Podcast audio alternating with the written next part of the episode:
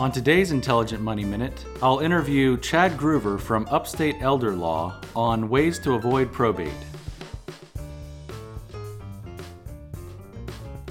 Welcome to Intelligent Money Minute, a mercifully short podcast that may save you time and money. Your host, Hans Blake, is a CFA charter holder and CPA who has spent his entire career helping people minimize financial stress to maximize their lives. After managing $350 million and working with high net worth individuals around the world, he founded Intelligent Investing.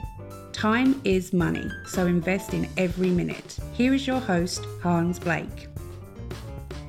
Chad Groover is an elder law attorney with Upstate Elder Law in Simpsonville, South Carolina, and he's here with me today to talk about probate. What are the three primary ways to avoid probate? Well, placing your assets in a trust of some nature, whether revocable or irrevocable, is a primary way to do it. You can also do it less expensively by taking all of your assets and jointly owning them with your spouse or with one or more of your children. And then another way to do it is to place a beneficiary on your accounts so that they would either pay out on your death or transfer to the beneficiary that you've designated. A lot of times when I see clients bring over a 401k or a 403b, they'll have named named beneficiaries. A lot of times, the primary beneficiary is the spouse, and then a contingent beneficiary is one or more of their children. But it's really important that people review that to make sure that the beneficiaries are who they, they want named on their, their special account. How often do you recommend people to update their estate plan or, or take a look at their wills? We tell people to blow the dust off of your will or your estate plan every three to five years. Read it, make sure it does exactly what you want it to do. And part of that like you said, is looking at who the beneficiaries are. In three to five years, a lot of life happens, and it can be that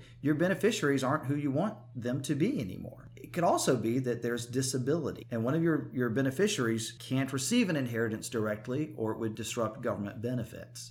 You want to make sure that you're mindful continuously that the proper people are named and they're named the proper way.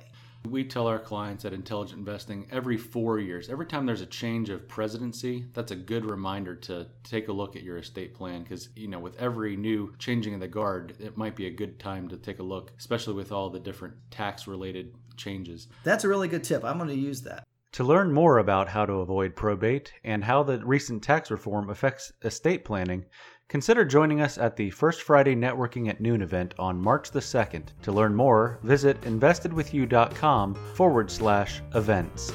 If you'd like to become a client or learn more about intelligent investing, please call 864 679 0500 or visit investedwithyou.com. Remember, time is money, so invest in every minute. Thanks for listening. This podcast is for informational purposes only and is not intended to provide and should not be relied on for tax, legal, or accounting advice. Copyright 2018, all rights reserved.